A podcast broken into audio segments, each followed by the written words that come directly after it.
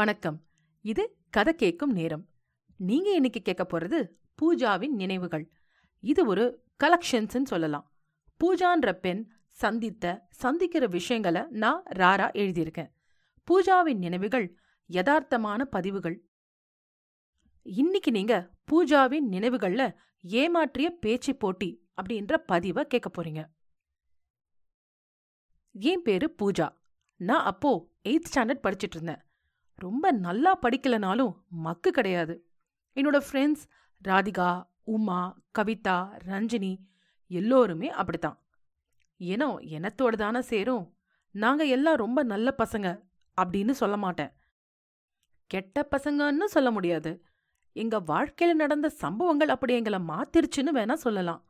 மொத்தத்துல நல்ல பசங்க கொஞ்சம் சேட்டை.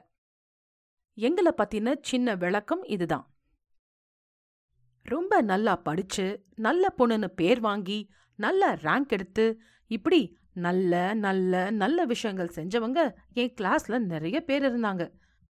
ஆனா நல்லா படிக்காம நல்ல ரேங்க் வாங்காம நல்ல பொண்ணுன்னு பேர் வாங்காம இப்படி கிளாஸ்ல நாங்களும் இருந்தோம்.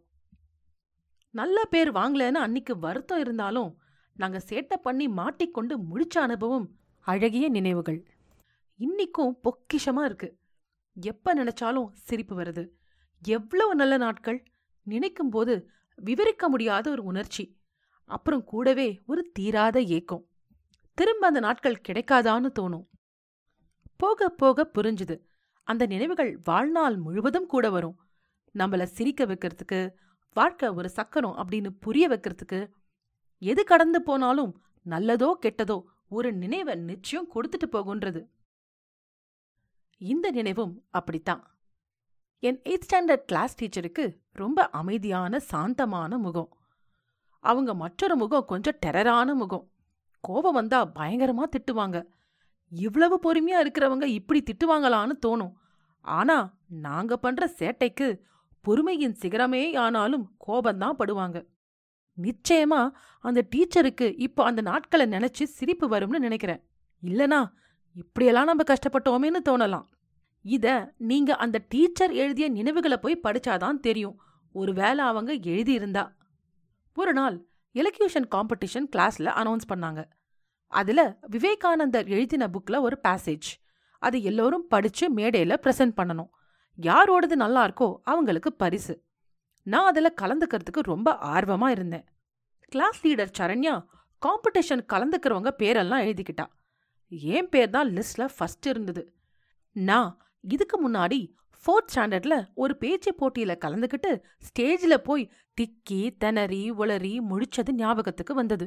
இருந்தாலும் அது அப்போ இது இப்போன்னு மனசுல தைரியப்படுத்திக்கிட்டு தான் பேரை கொடுத்தேன். வீட்டுக்கு போய் பேசேஜை நல்லா படிச்சுட்டு ரூமுக்கு போய் தாழ்பால் போட்டு கண்ணாடி முன்னாடி நின்னு பிராக்டிஸ் பண்ணேன். நல்லா கத்தி கைய ஆட்டி ஏத்த இறக்கத்தோட பட்டிமன்றத்துல பேசுறவங்க கூட தோத்து போயிடுவாங்க. அந்த அளவுக்கு கத்தி பேசிட்டு இருந்தேன். அப்போ எங்க அம்மா வேகமா கதவை தட்டினாங்க. ஏண்டி இப்படி தனியா ரூம்ல தாழ்பால் போட்டு லூஸ் மாதிரி கத்துற? அப்படின்னு கேட்டாங்க. லூஸ் மாதிரி இல்ல. ஸ்கூல் எலக்யூஷன் காம்படிஷனுக்கு பிராக்டிஸ் பண்றேன். அப்படின்னு சொன்னேன். சரி சரி. ஒழுங்கா பிராக்டிஸ் பண்ண. தமிழ்ல உச்சரிப்பு நல்லா இருக்கணும். அப்படின்னு சொன்னாங்க.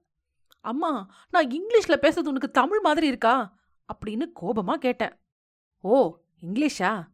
சரி சரின்னு சொல்லிட்டு வெளியே போனாங்க. நாலு நாள் கழிச்சு கிளாஸ் டீச்சர் யார் யார் பேர் கொடுத்துருக்காங்கன்னு கேட்டாங்க. கிளாஸ் லீடர் சரண்யா முப்பத்தஞ்சு பேர்னு சொன்னான். என்ன மாதிரியே ஆர்வம் உள்ள உள்ளங்கள் இத்தனை பேர் கிளாஸ்ல இருந்தாங்கன்னு நினச்சிக்கிட்டேன். உடனே டீச்சர் கிளாஸ்ல மொத்தமே எழுபது பேர் தான். அதுல பாதி பேர் பேர் கொடுத்தா எப்படி? ஒரு கிளாஸ்ல இருந்து ஏழு அல்லது எட்டு பேர் தான் போகணும்னு சொல்லி டீச்சர் எல்லோரையும் அவங்க முன்னாடி பேசி காட்ட சொன்னாங்க. அதிலிருந்து எட்டு பேரை செலக்ட் பண்றதா சொன்னாங்க. லிஸ்ட்ல முதல் பேரு எண்டுதானே? உடனே சரண்யா என்ன கூப்பிட்டா. கொஞ்சம் பயமா இருந்தது. ஆனா நிறைய பிராக்டிஸ் பண்ணியிருந்ததால கிளாஸ் முன்ன போய் நின்னு பேச ஆரம்பிச்சேன். அஞ்சு வரி பேசியிருப்பேன். அப்போ கிளாஸ் டீச்சர் ஒரு நிமிஷம். இதோ பாருங்க. எப்படி ஏத்தி இறக்கி கத்தி படிக்கிறா இவ? அப்படின்னு சொன்னாங்க. அவங்க சொன்னது எனக்கு பெருமையா இருந்தது. அடுத்து அவங்க சொல்றத கேட்கற வரைக்கும் இப்படி படிக்க கூடாது நல்லாவே இல்ல. என்று சொல்லிட்டு என்ன பார்த்து இப்படியா பேசுறது? முதல்ல போய் உட்காரு. அப்படின்னு கடுமையா பேசிட்டு அடுத்த பொண்ண பேச கூப்பிட சொன்னாங்க. அந்த க்ஷணம் எவ்வளவு அவமானமா இருந்ததுன்னு இன்னி வரைக்கும் என்னால மறக்க முடியல. டீச்சர் என்ன செலக்ட் பண்ணாததுனால எனக்கு அதிக வருத்தம் இல்ல. என்னை எல்லார் முன்னாடியும் அப்படி சொல்லாம இருந்திருக்கலாம். எல்லோரும் பேசி முடிச்ச பிறகு ஏழு பேர் தான் செலக்ட் ஆனாங்க. அந்த பீரியட் முடிஞ்சது. போட்டியில கலந்துக்கணுன்ற ஒரு வேகம் எனக்கு இன்னும் இருந்தது. இப்படி அவமானப்படுத்திட்டாங்கன்னு கோபமும் இருந்தது. கிளாஸ் லீடர் சரண்யா கிட்ட போய் என் பேரையும் எழுதிக்கிறியா? நான் நிறைய பிராக்டிஸ் பண்ணிட்டேன் அப்படின்னு கெஞ்சலா சொன்னேன். அவ சரி மிஸ்ஸுக்கு எப்படியும் தெரியாது நான் உன் பேரை எழுதிக்கிறேன் என்று சொல்லிட்டு என் பேரை எழுதிக்கிட்டா.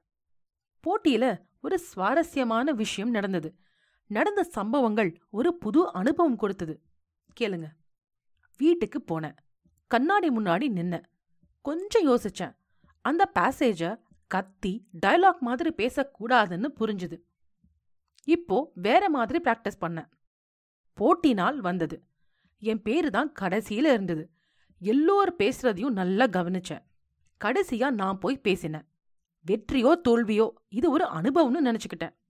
ரெண்டு மூணு நாள் கழிச்சு நோட்டீஸ் போர்டை பார்த்தேன்.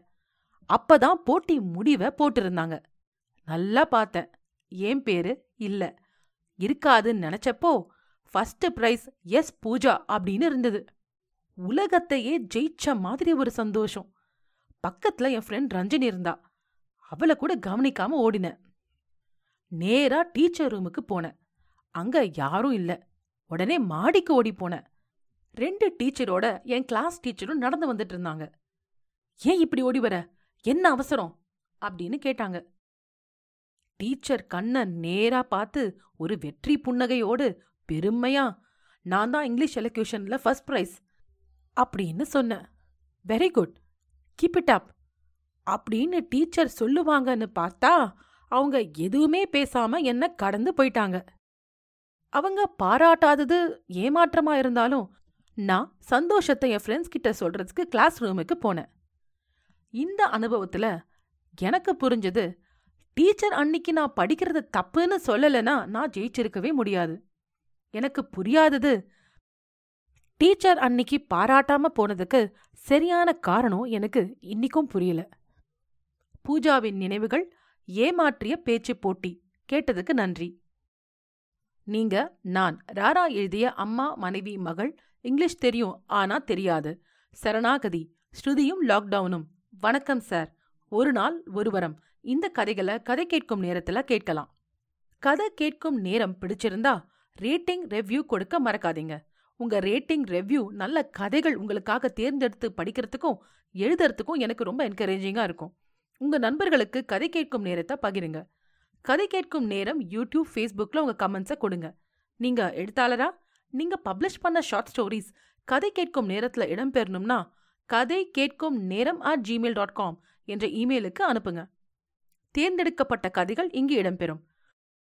இன்னொரு கதையோட இல்லனா பதிவோட உங்களை சந்திக்கிறேன். நன்றி ராரா.